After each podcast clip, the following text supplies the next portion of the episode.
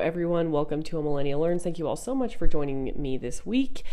This week's episode is the part two of the Church of Jesus Christ of Latter day Saints study. So, if you are not familiar with the podcast, basically, I've been on a kick of studying different cultural or religious belief systems.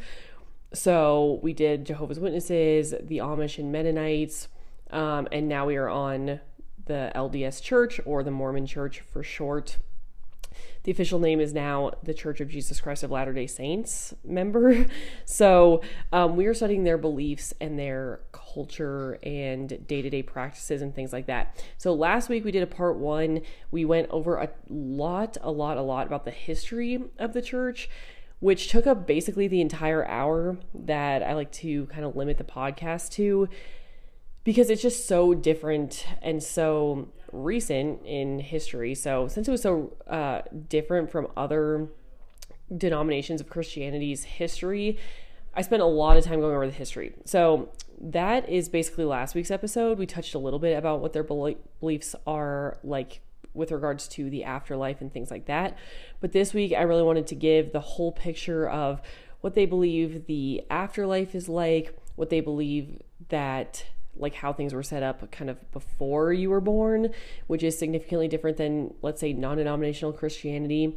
And then I also wanted to get into kind of the do's and don'ts of the Mormon church. So, uh, if you know any members of the LDS church in, you know, your life, most of the time there are pretty, maybe not strict rules, but a lot of them follow um, principles of like not drinking alcohol, not drinking caffeine, staying away from any addictive substances, things like that. Spend like the the Mormons that I knew spent a lot of time at church on Sundays or just hanging out with families on Sundays. A lot of them are very family oriented from my experience and the doctrine that I researched um, about the church actually very much supports all of those things and like the family focus and things like that. So I wanted to get more into why all of those common practices that we see from the church today are there, why people follow those, what doctrines are behind them, and then what they believe this whole like big picture of eternity looks like. So, let's get into that and I hope you enjoyed the episode. Thanks everyone.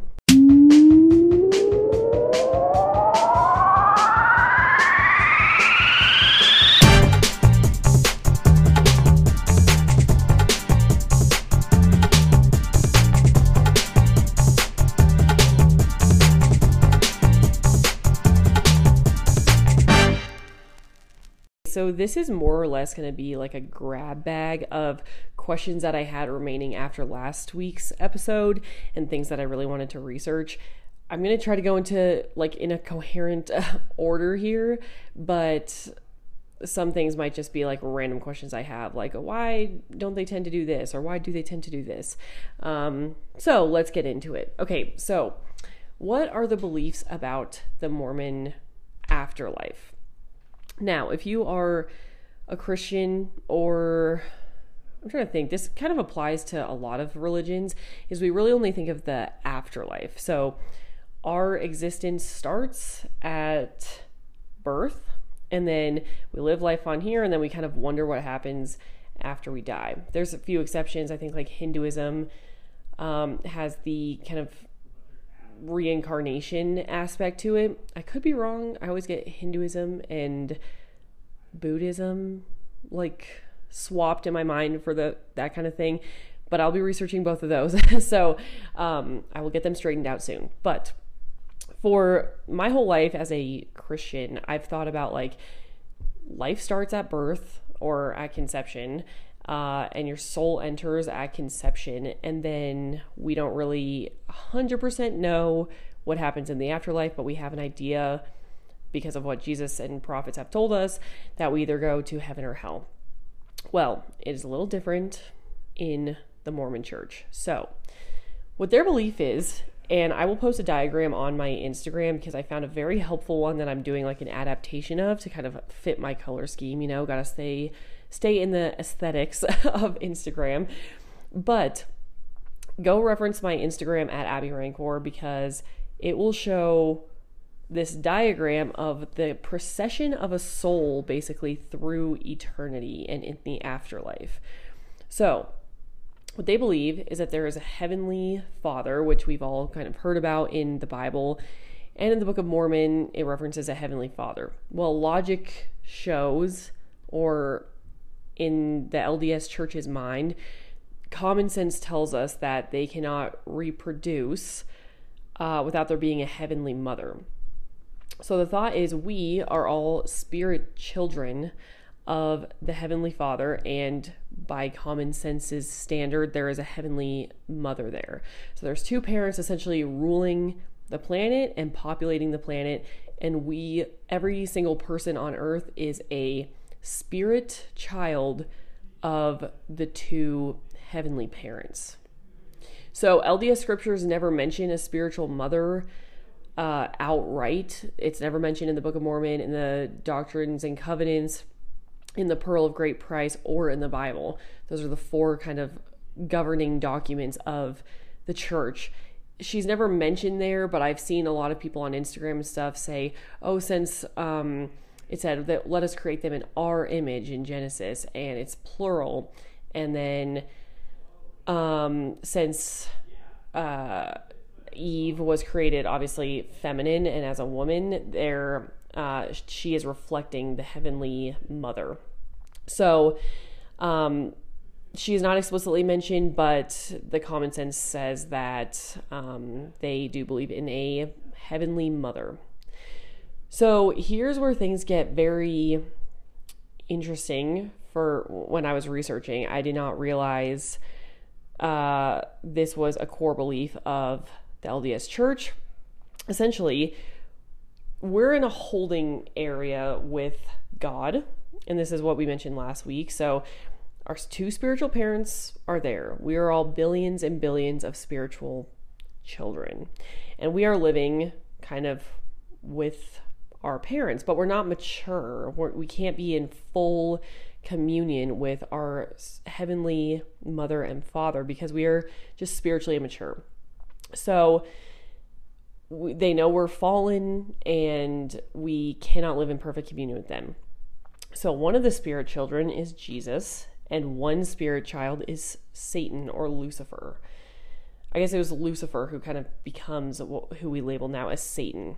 So they each kind of pitched a plan to bring us into full communion with our spiritual parents. And Jesus' plan is essentially his plan that happened where he came down as a man to atone for the sins of everyone, die on the cross, get raised up, and then we, through free will, can choose to believe in that and believe um, in Jesus and in our Father and kind of be reunited with our spiritual parents fully.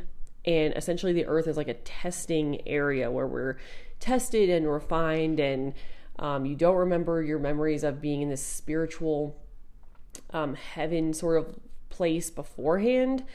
So we're immature. We get sent to earth for testing and refinement. And then if we choose Jesus and and his plan for redemption and choose the Father God, when we die, we get we will eventually talk about what happens after that. But earth is really just a place to be refined and tested. But so those are the people that get bodies. So if you choose Jesus's plan, you get a body to come be tested in. However, it talks about the the doctrine of the LDS Church talks about how one third at least of the spirit children of our heavenly parents before they ever got a body, so they have not been born, chose Lucifer's plan, which is like for which his plan was forcing everyone to worship God instead of giving them free will. One third of them chose his plan and were essentially deceived and go straight to what they call the outer, it's not called the outer abyss, it's called the outer darkness, which is essentially hell. Okay, so we'll get to that later, but a third of the, the spirit children we will never see because they are kind of cast out before they even get a body. So, let me read this excerpt that I found. And again, I will link all of the um, resources that I find on this below because there are a ton for this week's episode. I have so many links. So I will post them. Um, if there's too many, I might just post it on my blog, but otherwise it'll be in the show notes. So this says LDS teach that premortal spirit life, Jesus, Lucifer, and all of us were the spirit children of God and his wives. So there's possibly more than one spirit mother because some Mormons believe in polygamy. Okay, so both Jesus and his brother Lucifer suggested plans of salvation to God the Father for this world we now inhabit. When Lucifer's plan was rejected, he rebelled and tried to usurp God's throne, but he was defeated by Jesus and those who follow him. Lucifer and one third of the spirits in heaven who supported him were cast out of heaven to earth, where they still tempt mortals to rebel against God. So, in a diagram that I've seen, they were cast to the outer darkness, and then some people say that they are sent to earth to tempt people into rebellion. And so essentially they're like demons. That's another theory. So then it also says this third stage of eternal progression is our present mortal probation. None of none of the wicked premortal spirits who followed Lucifer were privileged to get mortal bodies like we have. But those valiant spirits who fought against Lucifer with Jesus Christ in heaven were given the best bodies of all. Okay, this is where the Mormon doctrine gets so cringy and bad. Um, and this was changed in like the late 70s, but for a very, very long time, this is the doctrine of the church. And I would like to talk to an actual member of the church and see what their feelings are on this because, like, it's not good. And so I'm wondering how the church has, like, kind of recovered from a doctrine like this. So basically, they think that the spirits who fought against Lucifer valiantly in the pre mortal time, so before we got bodies, the ones who fought the best and the most valiantly got white skin. However, some spirits did not fight valiantly against Lucifer. Those spirits were permitted to have bodies, but they were marked with black skin. This was church doctrine until June 9th, 1978. So the theory behind this is that basically they were permitted to have bodies, but they were marked with black skin, saying that they did not fight valiantly against Lucifer. Um, they are born into this world being black as the sons of Cain and Ham. Because they were not valiant in pre existence, they were cursed, so they could not hold the LDS priesthood. So, up until 1978, black men, well, first of all, priesthood, priesthood is only for men but up until 1978, no black man could hold a priesthood in the LDS church. Then in 1978, President Spencer W. Kimball announced that God had revealed to him that all worthy male members of all races could now hold the priesthood. So suddenly, it seems that God has changed. And I'm sure if a Mormon is listening to me right now and there's some justification for how this I don't know. I feel like a lot of Mormons probably know this history and have somehow justified it in their minds and say, well, God didn't change. It was just the time, and that time of uh, only certain people holding the priesthood is now over. So God didn't change. I've heard that argument a lot in these LDS websites. So, again, I would like to interview someone who's actually a member and see how they feel about all this. But it said, uh, President Kimball's revelation ended the curse of not having the priesthood, but it did change the LDS. But it did not change the LDS doctrine of pre-existence, nor remove the mark of the curse, which Brigham Young, says was a flat nose and black skin. It said he said that curse will remain upon them, and they can never hold the priesthood or share in it until all the other descendants of Adam have received the promises and enjoyed the blessings of the priesthood and the keys thereof which essentially means that like all the other white people have gotten their priesthood. And so this article is saying, well, since the um, since all of the other sons of Adam have not received the blessings of LDS priesthood, either Brigham Young was a false prophet or LDS President Kimball's revelation was not from God. So these two are in direct uh, competition. Now, I didn't go into this wanting to be like rip apart Mormon doctrine, but I went when I read this, I was like, "Are you serious? like, this is terrible." First of all, it's not biblical at all. The Bible, like the actual Bible, says that God is no respecter of persons. It talks very much about how like the least is first, the first is last, and so like ranking people and saying that these people didn't fight valiantly against Satan in a previous life that is not even mentioned in the Bible at all. There's no biblical evidence for this. Seemed like it just honestly stemmed out of racism from the leaders of the Mormon church. So, you know, uh, I guess Mormons could be as great now and I know a, decent amount of them, and they have been like the nicest people I've ever met. But the history of the church doctrine is concerning to say the least. So, the fact that Brigham Young said, like, black people will never get the priesthood until all of the white people get it. And then suddenly there was a new revelation by a president saying, oh, they can get the priesthood now. It's like they're in direct contradiction to each other. So I don't know how that's handled, that like conflict is handled within the church or within members' minds. Um, okay, so other than that very terrible doctrinal history, let's get on to see what else they believe about eternity. So, again, spirits go, um, they come here onto earth, they get tested, and you know, get the opportunity to hear the gospel. We don't remember our pre existence at all. So that's the other thing. Like, they say that black people were marked with this curse of, um, you know, not fighting Lucifer strong enough and all of that. But there's no memory by anyone of their previous life. So, yeah, there's like no justification for even for that as a doctrine. But anyway, okay, so after humans die, it's believed by the Mormon church that spirits will go to the spirit world. So we were in the spirit world before, we came to earth, we go back to the spirit world, but it's in like a different area. It's basically a mini paradise or mini prison.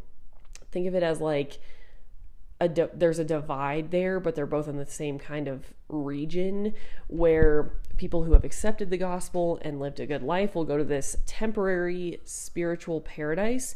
And then anyone who has not gotten the chance to accept Jesus or accept the church doctrine or become a Mormon or hear the gospel at all will go to this spirit prison, but it is temporary. So there is suffering there, but it's not the eternal, like what you would think of as hell. So, in this time where they're in this like holding cell, essentially, with varying degrees of happiness, depending on if you follow Jesus or not, they are still undergoing instruction and preparations. And then, after a certain amount of time that is unknown, there's going to be a resurrection where spirits will be reunited with their bodies forever. So, the resurrection is a pretty common thing in Christianity, uh, common belief, I should say. And so Mormons believe that there will be a resurrection as well, where spirits will be reunited with their bodies forever. Now, from there, your memories of life on earth will remain with you. Death doesn't change like your personality or your desires for good and evil. It says if you follow Jesus during your life, you'll be at peace in the spirit world. Um, those who do not will be unhappy. We talked about that, like the spirit prison or the spirit paradise. And those in spirit prison, that's not like your final fate. You'll still have the opportunity to learn about and accept the gospel. Okay, so this is like the first step of judgment where they're sending, God is sending uh, his children to either the good part of this holding cell or the bad part. Okay, it says everyone will be resurrected um, to one of the three kingdoms of heaven. So after this unknown amount of time has happened and we all get resurrected and united with our bodies, then there will be like basically a final judgment where you can be put in one of three kingdoms. Now they are in order of like they, they're in degrees of glory that you get. I can describe it as. So there's something called the celestial kingdom, the terrestrial kingdom, and the telestial kingdom. Um, and then there's outer darkness or hell. And I'll explain the kind of hellish uh, area in a minute, but it's for not very many people. Um, but so there's three of these different kingdoms. Now, the highest level of heaven is called the celestial kingdom, which is split into three levels. Nothing in any Mormon scripture says anything about the lower two levels of the celestial level, but what we do know about the upper echelon of the celestial kingdom is that um, let's see you must be married and sealed in mormon temples and like so if you're not married in a mormon temple you cannot be eligible for this highest level you also need to have a very very like outstanding record i should say or I would say, um, so you have to basically follow the law completely. It's it says. Um, so then there's this concept, and I guess this is a good time to talk about it since uh, people only in this kingdom are eligible for this. So, I have always heard that Mormons are believe that some people can get their own planets and rule as gods over their own planets. And this has been really, really downplayed in recent years. Like a ton of Mormons and church leaders and all this say, no, that's just folklore. We don't believe you can get your own planets. That's just really not the case. However, that does not seem to be the truth, really, because yes, it is true that they believe that not everyone just like goes and gets a planet because only the very, very upper top tier of Mormons who live like an impeccable life on earth, who get sealed in the Mormon temple, who get married in the Mormon temple, who have these familial relationships, quote, sealed, which we'll talk about here in a little bit, can get to this level. So, what they believe is that God is not the only God of eternity. They believe that God used to be a man in another planet or, or another world, I should say. So they're like our God was a spirit child of another set of heavenly parents. And then that God was a spirit child of two other heavenly parents. And so, as you go back through eternity, there are an infinite number of gods. Now, we only serve our one God and Heavenly Mother and Holy Spirit and Jesus Christ. But there is an infinite amount of them as you traverse through eternity. There will be an infinite number in the future, and there will be an infinite number in the past. So, while we are technically only serving our world's God, like Heavenly Father, Mother, Jesus, and Holy Spirit, which they believe are four different persons instead of one, like the Trinity. You're serving them only, but there are basically an infinite number of them throughout time. So, I hope I explained that well.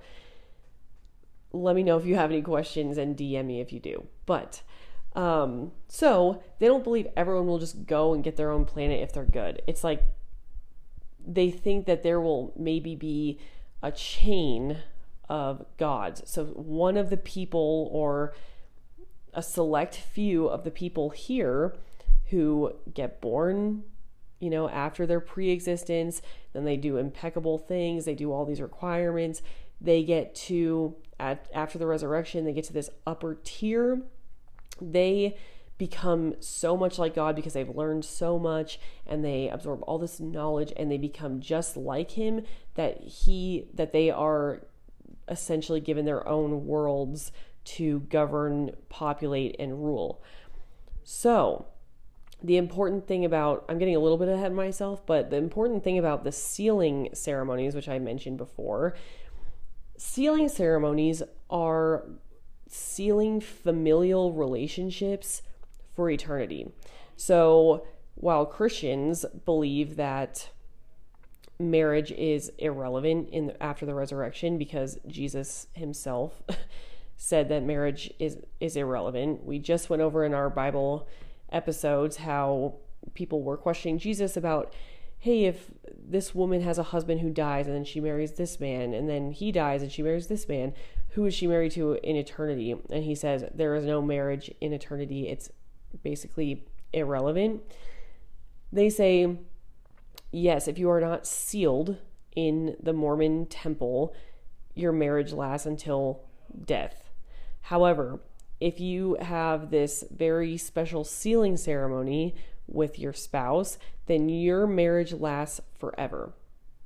So, if you and your spouse reach the upper tier of the celestial kingdom and you've done all these things and your familial bond is sealed for eternity, you can eventually become so much like God that you get your own world and together then you guys are the um the what am I trying to say? Heavenly parents. So then you would populate a whole planet, have again billions of spirit children, and then those people would be cho- uh, chosen to get bodies on a different kind of parallel planet to Earth. So it gets very complicated, but and we'll go over more about the sealing stuff later because you can be sealed with many familial relationships, but that is the celestial, the highest level of heaven. Then you have the terrestrial. Oh, I should also mention in the um, celestial tier, you get fellowship with God the Father, Jesus, and the Holy Spirit.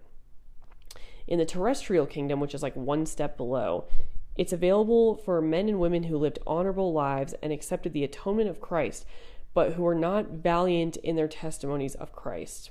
So if you were kind of like half in, half out, but you accept Jesus, um, you can go to this level of heaven. Now, they do not get the presence of God the Father. So, in a way, they say it's kind of like torment because you don't get the presence, you're deprived of the presence of the Father, but you have the presence of Jesus Christ and the Holy Spirit.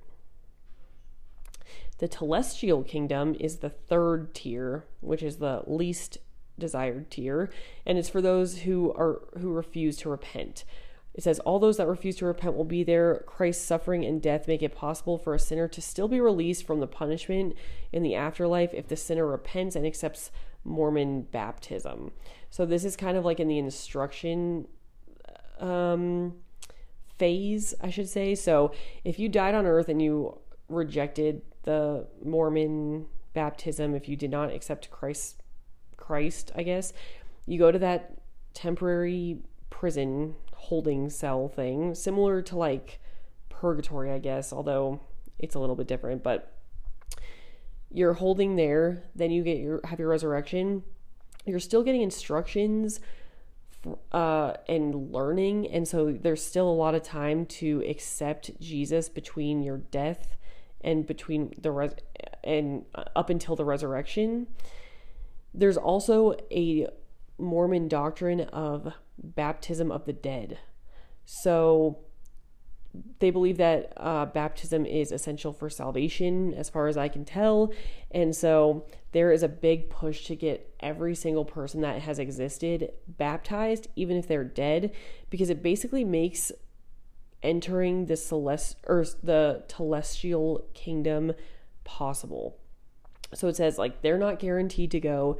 You don't know if they've accepted Jesus or not. There's hope that they might when they're in this spiritual prison area, but by baptizing them when they're dead, you make it possible for them to open the door to make it into this better kingdom, the telestial kingdom. Okay, so they don't really believe in hell per se, but some people believe that there are going to be people called the sons of perdition, and those people will suffer eternally without hope of going to telestial glory.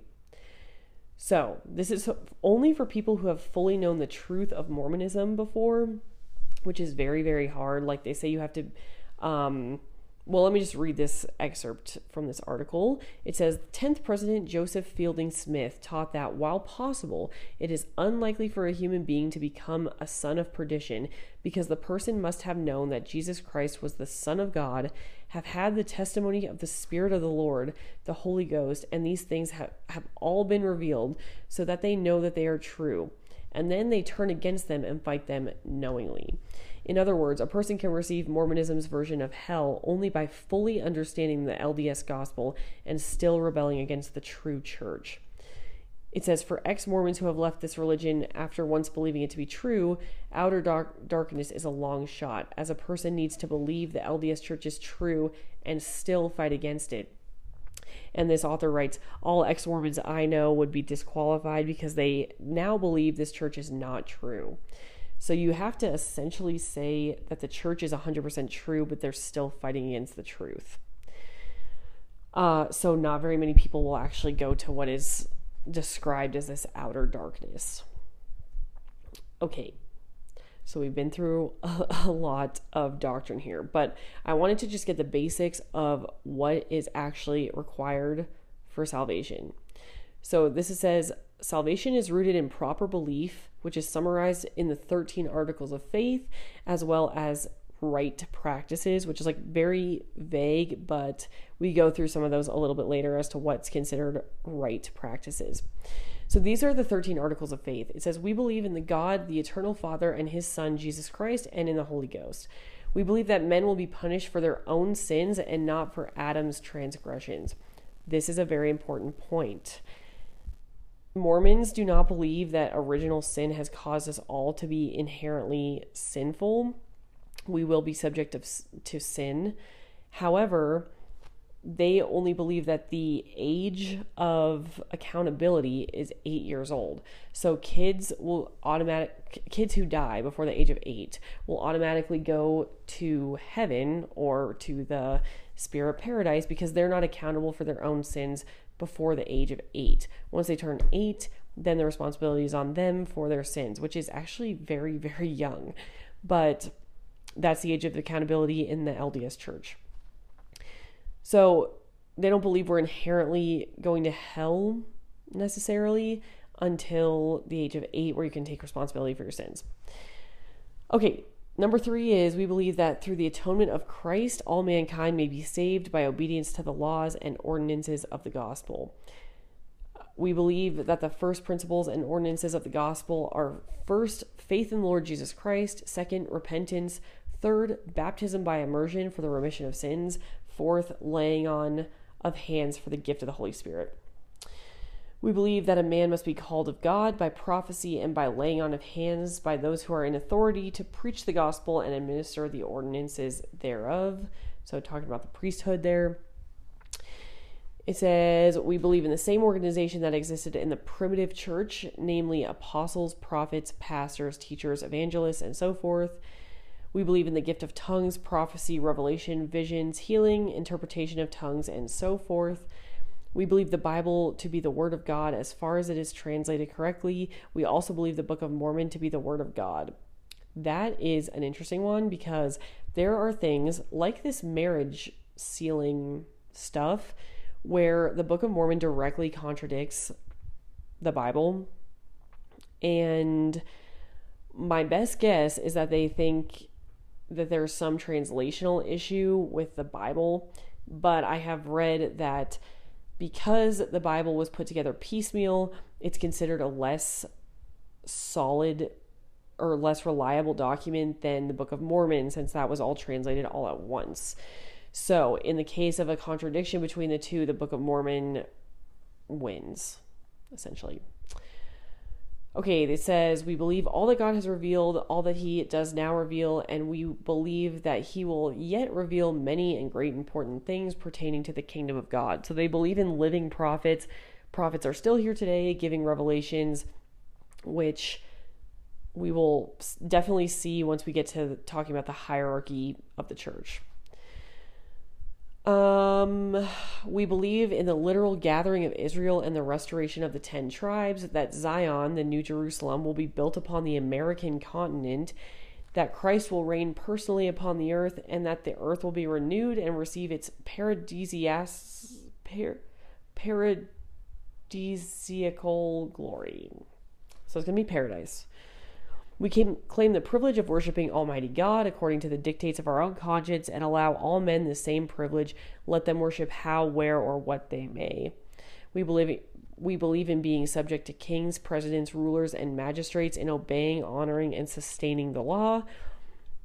And finally, we believe in honest in being honest, true, chaste, benevolent, virtuous, and in doing good to all men. Indeed, we may say that we follow the admonition of Paul. We believe all things, we hope all things, we have endured many things, and we hope to be able to endure all things. If there is anything virtuous, lovely, or of good report or praiseworthy, we seek after these things. So that is not uh, like all encompassing of the beliefs, but that is a pretty good summary of like just doctrinal high points there. Um, okay, so this is the whole thing with the infinite gods. I pulled this excerpt um, and maybe this will explain it better. But this was also in my notes. It says the LDS doctrine is that the God the Father was also once a spirit child of a loving of loving heavenly parents who placed him in a mortal realm to be tested and tried and eventually exalted. He lived a mortal life on an earth just like this experience we are having. He was exalted to be a God and our Father, um, and is the only God we worship. It doesn't take away from the God wait, sorry. It doesn't take away from God that there are other gods throughout the eternities. God the Father is always the object of our adoration and love, and we worship none other. We desire to be just like Him. So, that is uh, the doctrinal thing with the many gods through eternity. So, that's like the overall, the afterlife, how that's all presented and believed to be um, understood. A lot of that is from modern revelations or revelations from Joseph Smith or the Book of Mormon. Okay, so now I want to talk about how the church is organized because I've heard of like wards. I don't know if anyone has heard of wards if they are friends with LDS church members, but I've always been curious about how this was all broken down. So, there's a full hierarchy within the LDS church. The highest position is called the first presidency. So the first presidency is made up of a president and the first and second counselor. So the president is like the top dog. He is the highest ruler of the land. This he is also considered a living prophet and so when I say like, "Oh, this president got a revelation in 1978," they believe that that is not only the president of the church, but that he can talk directly to God and he will sometimes announce new revelations or doctrines of the church. We'll see this structure a lot too, where there's like a president of a group or a um, a division of the hierarchy, and they are supported by two other people. In this case, it's the first and second counselor, and they assist the president. So, same thing with this big category of first presidency. It's the top dog of the whole church, and then two counselors that kind of assist him. Then, going down the hierarchy ladder, there's something called the Quorum of the 12 Apostles. So, there's one senior apostle called the president, and then there's 11 elders, and these serve as like advisors to the church and they they manage certain elements of the church. Then there are the general authorities. So there's this is broken up into general officers, the quorum of the 70, and the presiding bishopric. So general officers are people working for the church. This covers many, many different areas. Um, basically, church employees. Those are the general officers. Then the quorum of the 70 is also in this hierarchy category, and there are multiple quorums of the 70. They oversee the church. Uh, they oversee the church's local lay leaders, and so again, there's like a president uh, where there's seven presidents. There's a first quorum and a second quorum. It's just overseeing the local operations of the church and making sure everything runs smoothly. There's also the bishops. Um, so there's a stake president, a ward bishopric, and then members of the church. And these are kind of like the bottom tier, I guess, of the hierarchy, although they're not really seen as like the bottom tier. But as you're getting more local, you're getting these stakes, they're called, and then wards, and then individual members. So each individual member is part of a ward. And a ward is a collection of about, I think they said about 350 church members that are all kind of in community together. That's who you go to your Sunday church with. And so your ward is like all of the community members that you see on a regular basis because they're the local people. Um, they're in your local area. So you can go to different wards, but it's encouraged that you go to the ward that you are closest to and that you're assigned based on your location. So there's also a graph that I'll probably post on Instagram um, that goes along with this that shows the hierarchy. It's just like a straight up ladder diagram. Okay, so let's get into everyday life, eh, the everyday lives of LDS church members. Now, this is obviously can vary a ton between person to person, so this take this with a grain of salt. It's like not every single Mormon obviously does all of these things. But I found this great blog post that kind of summed it up from a Mormon blogger the blog is called purposeinchrist.com and it's called a complete list of things Mormons can't do. So kind of like the clickbaity title, but she is actually a Mormon and she talks about why they do these things and the benefits of them and all these sorts of things. So it's not like I'm really always skeptical of articles that are just bashing a, like a religion. So this was actually written by a Mormon uh, LDS church member. So here are some of the things that some of the rules of conduct that most Mormons tend to try to live by. So, no sex before marriage and complete fidelity after marriage. It says Mormons believe that family is essential to God's plan, and we don't want to do anything that could jeopardize that. They don't do any alcohol or drugs because they don't want any substance to influence them to make poor decisions. Um, honesty is a big, a big thing with Mormons. Um, although I did read another article that said dishonesty is actually very common within the Mormon culture.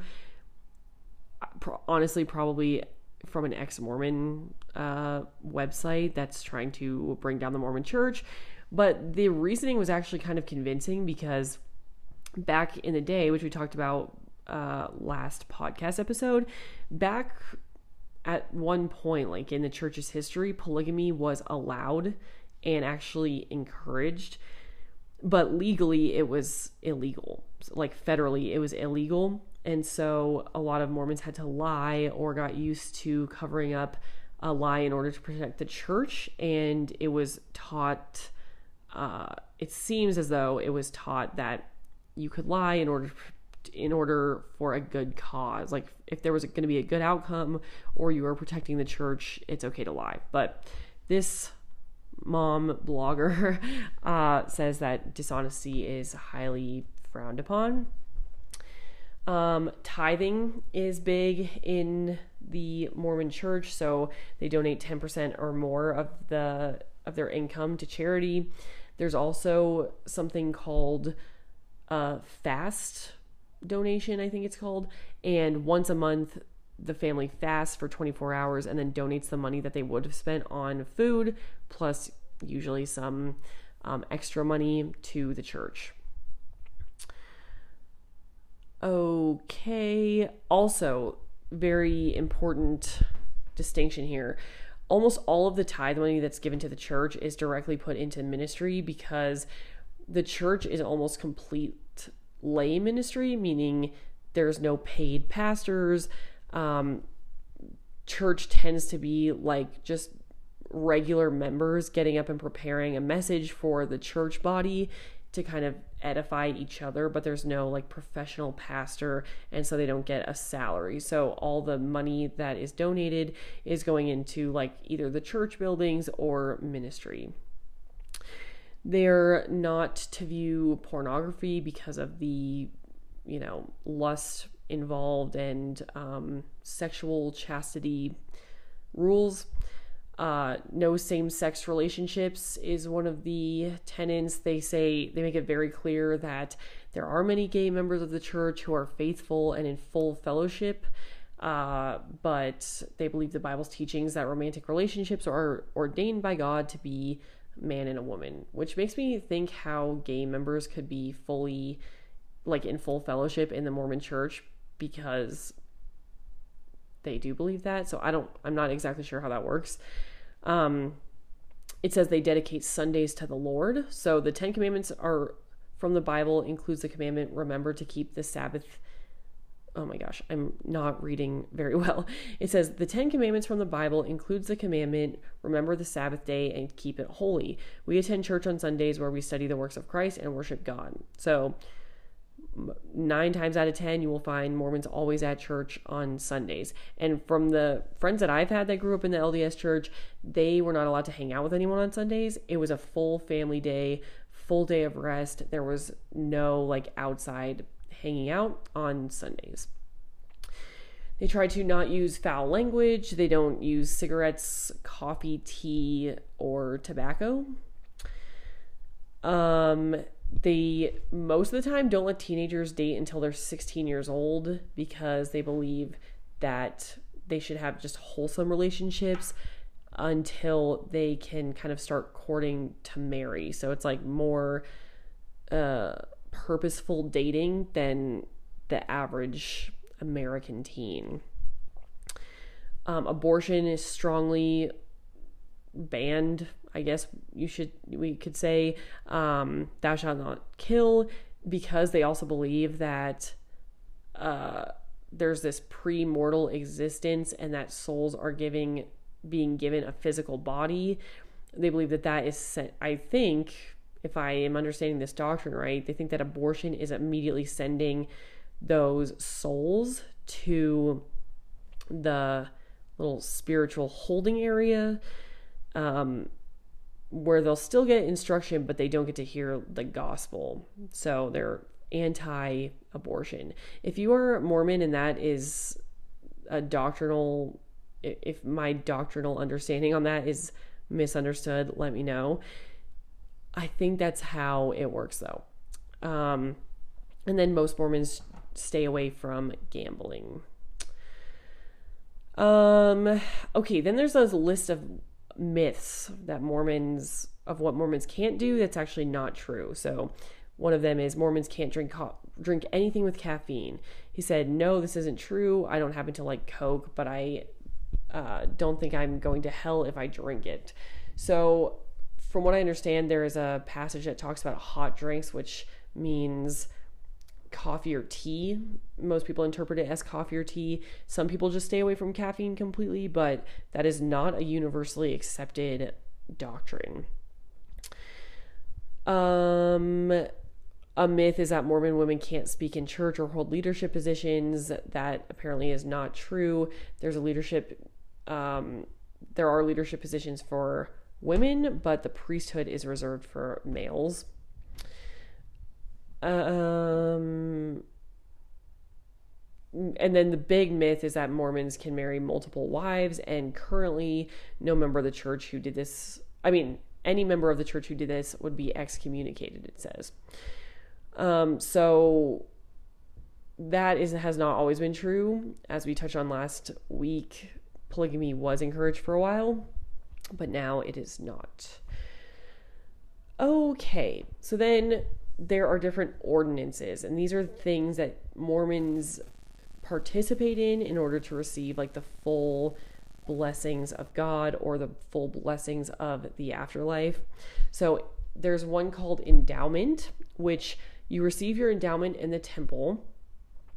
And we'll talk about getting into the temple, but because it requires this whole special um, permission slip almost. That's a simplified version, but we'll just go with the permission slip and we'll talk about that in a little bit here. Um, but it says receiving the ordinances needed to be exalted into the celestial kingdom. That's the purpose of this endowment. So you're going to receive these things, and this is a ceremony that you have to go through in order to be qualified to get into the highest tier of the afterlife. So I found this article that again I will link below, but it says when you join the church, you received two ordinances baptism and confirmation. Likewise, the temple endowment is also received in two parts. In the first part, you will privately and individually receive what, you, what are called the initiatory ordinances. These ordinances include special blessings regarding your divine heritage and potential. As part of these ordinances, you will be authorized to wear the sacred temple garment. So, if you've heard about the sacred temple garment, if you have been around Mormon circles at all, this is a garment that you wear day and night under your regular clothes once you've been endowed.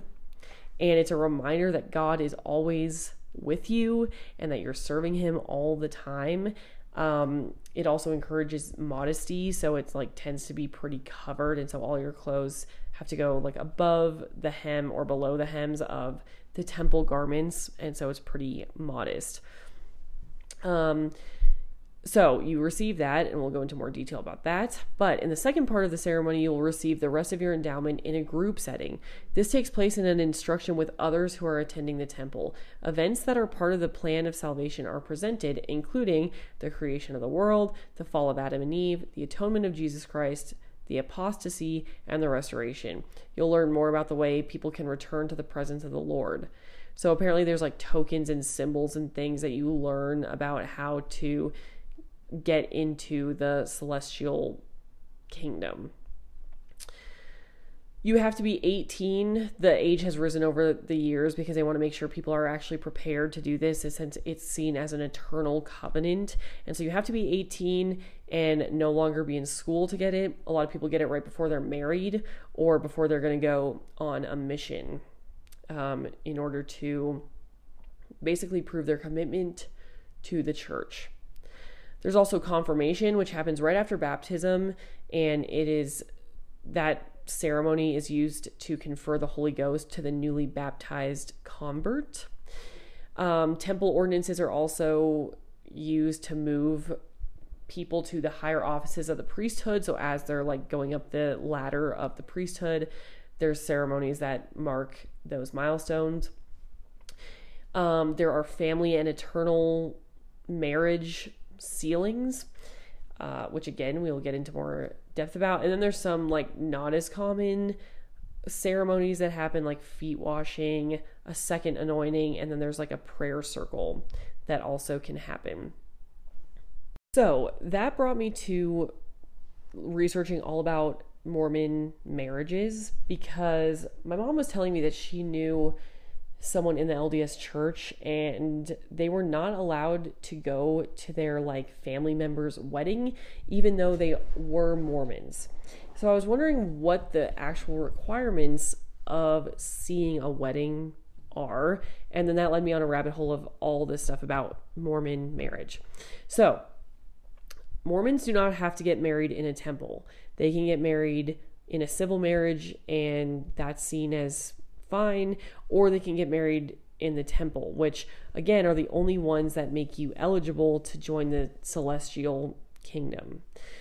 So, temple marriages are very secret. No non Mormons are allowed to see, and even some Mormons who are not at, I put a high enough level here in my research, um, but now I kind of know a little bit more what that means. So, if you don't have this permission slip that I mentioned before to get into the temple, you cannot see a Mormon wedding, even if you yourself are a Mormon.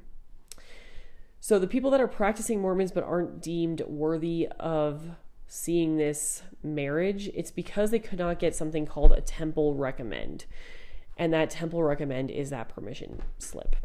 So they believe marriage is not just until death, it's eternal in some instances. Only if you get married in the temple and sealed in the temple is it eternal. Otherwise, it is just until death. So, this is where sealing ceremonies come in. And a sealing ceremony is meant to bind two people um, on earth and in heaven. It's it can also be used to join families across generations, so you're like guaranteed to see and be with your family for eternity. So, in a sealing ceremony, it has to take place in a recognized LDS temple, which as of 2020, there were about 230 worldwide. You have to reserve a sealing room for a very specific like time and date. And uh, both people who are being sealed must obtain a temple recommend. And what that temple recommend does is it proves that they're worthy members of the LDS church. So, um, then they get a state marriage license because they have to be registered with the state to get married in the temple as well. And then they also have to get two male witnesses for the sealing, and those uh, witnesses have to also have temple recommends and belong to the Melchizedek priesthood, which is like the highest priesthood level. So there has to be witnesses, and everyone has to be like a very good Mormon to be in this sealing ceremony. So that brought me into the question of what actually is a temple recommend. I've thrown around the phrase a bunch of times, so let's get into what it requires and what it actually is.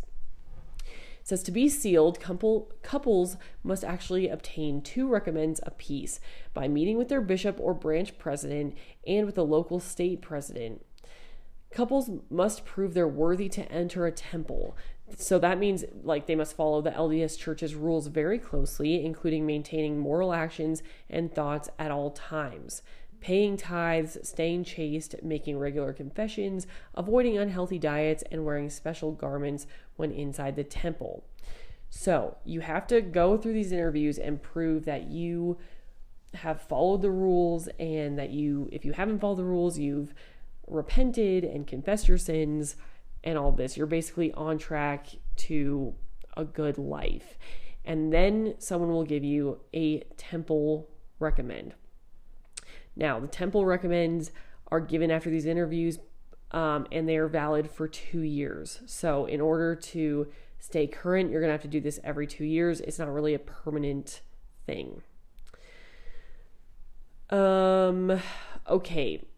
So, any guest wishing to attend a Mormon wedding must interview for and receive a temple recommend. Now, a lot of these people will already have one because they're doing temple activities, which includes baptizing the dead and doing all these, having all these ordinances um, in the temple. But everyone who who attends must have the temple recommend. If someone has really gone off track, but they are still a Mormon, like an LDS church member, but they cannot receive a, a recommend because of something that they've done, uh, they will not be able to see the wedding. So only adults over the age of 18 can receive a recommend. So there are not going to be kids there at the wedding either unless they're under the age of eight, because kids under the age of eight are not responsible yet for their own sins. So, many couples to get around this do a civil ceremony um, right, you know, before or after their temple ceremony if they want to get married in the temple. Also, you just don't have to get married in the temple. Some people just do a civil ceremony as a replacement so that everyone can be involved. Um, okay, so. Okay, again, yeah. So many Mormons choose a civil ceremony so everyone can be there. It used to be that if you did a ceremony as basically a punishment of a civil ceremony, they would make you wait a year to do a temple ceremony. However, the rules have changed and now you can just do it right after the other. They didn't want to punish people for wanting their family involved since family is such a central part of the LDS church doctrine and culture and all of that. Okay, then I looked up more about the temple garments that you get when you're being endowed. And again, I think I went over a decent amount of this, but it's worn under an individual's daily clothing. It's especially worn when you go into the temple, but it's also very traditional and encouraged to wear it at all points during the day to serve as a reminder of their belief and their connection to God. And it's viewed as the armor of God. They're viewed like they're in a war with these bad forces that are trying to get them to rebel and tempt them and things like that. And so the garments that you're endowed with are viewed as the armor of God. Uh, an interesting thing also is that the divorce rate of Mormons who are married in the temple is only 6%. Now, this is not the civil marriage divorce rate, but any um, Mormon who is married in the temple only has about a 6% chance of divorce. Now, that's probably because they have to do so much and be proven to have such good, outstanding character, basically, before they even get married in the temple. So it's pretty good people that are making this marriage work and they're very, very devoted to the church. So that probably has a lot to do with it, with their family religious ties. So, what happens with the 6% that do want to get a divorce? a civil divorce does not unseal a couple after they have been sealed. It says after the paperwork is signed, the couple must apply for and receive a cancellation of sealing, which can only be done by a high ranking church official. Mormon women wishing to remarry and have their new union sealed must receive this cancellation before the next wedding, which is not necessary for men to remarry. Because men can be sealed to multiple people because of the whole polygamy thing, they don't need to be unsealed before they wed again. So then I was wondering a lot of um, Mormons have a ton of kids. And so I was wondering if contraception was off the table. It is not. Um, basically, they say that's between you, your spouse, and God. Um, but uh, a lot of couples are advised by church leadership to not prevent uh, kids from coming into your life just for material reasons like, oh, I need to finish school, I don't have enough money. Um, that's usually not seen as a good reason to prevent having kids, but again, it's between the spouse and God. But the whole doctrine of like we have this pre existence and then we're given bodies, and then based on what we do here, we are um, put to either a paradise or this like holding prison. That doctrine is a lot of motivation to have a lot of kids because you're going to be able to welcome a lot of these spirit beings into your home, help raise them, guide them on the right path. And so you're giving more of your basically spiritual brothers and sisters and more of uh, God's spirit children a better chance to get saved into a higher kingdom. So the doctrine itself kind of encourages a lot like bigger families. Uh, and then also, I, I've noticed that a lot of LDS families also adopt kids, and there is an LDS family service that pairs LDS children of unwed mothers with like infertile couples or couples that are willing to adopt. So a lot of that is handled within the church, and they help um, people who cannot marry the father of their child or don't want to and they will encourage you again since abortion is considered a grave sin to have the child and then give it to give it up for adoption and they will help pair that child with a very loving LDS family. Okay, then part of the everyday life discussion is church on Sundays. What do you do there? How long is it? Uh, and all that kind of logist those logistical questions. So typical non-denominational church tends to be about an hour long. LDS services tend to be two hours long. Hour one is the sacrament meeting. It lasts for a full hour. It's you're meeting with your entire ward. So that's like the whole 350 people or person congregation. They're singing, praying. You participate in the sacrament, which is taking the bread and a little cup of water in remembrance of the, the Last Supper um, and Jesus's sacrifice on the cross. So again, it's all lay ministers, or there's no professional pastor. So different members of the congregation will be asked to prepare a message. And so a few different members each week will get up and share a brief message that they've prepared.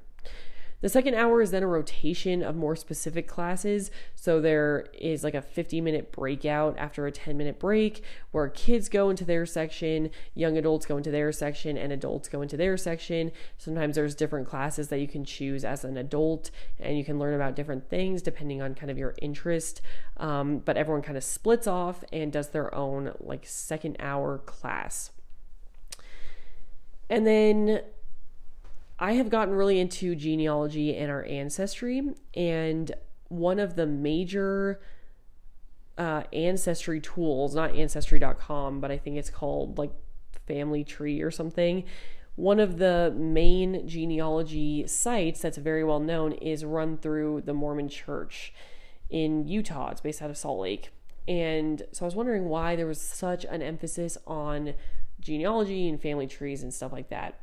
So, this is because of the doctrine of baptizing the dead to give them a chance at salvation, which we talked about before. But you can baptize anyone, even if they've died, and even if they're not your family member. So, a lot of Mormons do a lot of genealogy work because they want to find or account for every single person that has existed and they want to go and baptize them so that they have a chance to be saved slash move up to from the celestial kingdom to the terrestrial kingdom. So it's not just a family members for their family members. They do a lot of genealogy for everyone because people are going and saying, "Oh, we found this new person. We found a record of this new person. We're going to go take them and baptize them even though they are dead to give them a chance of life after the resurrection.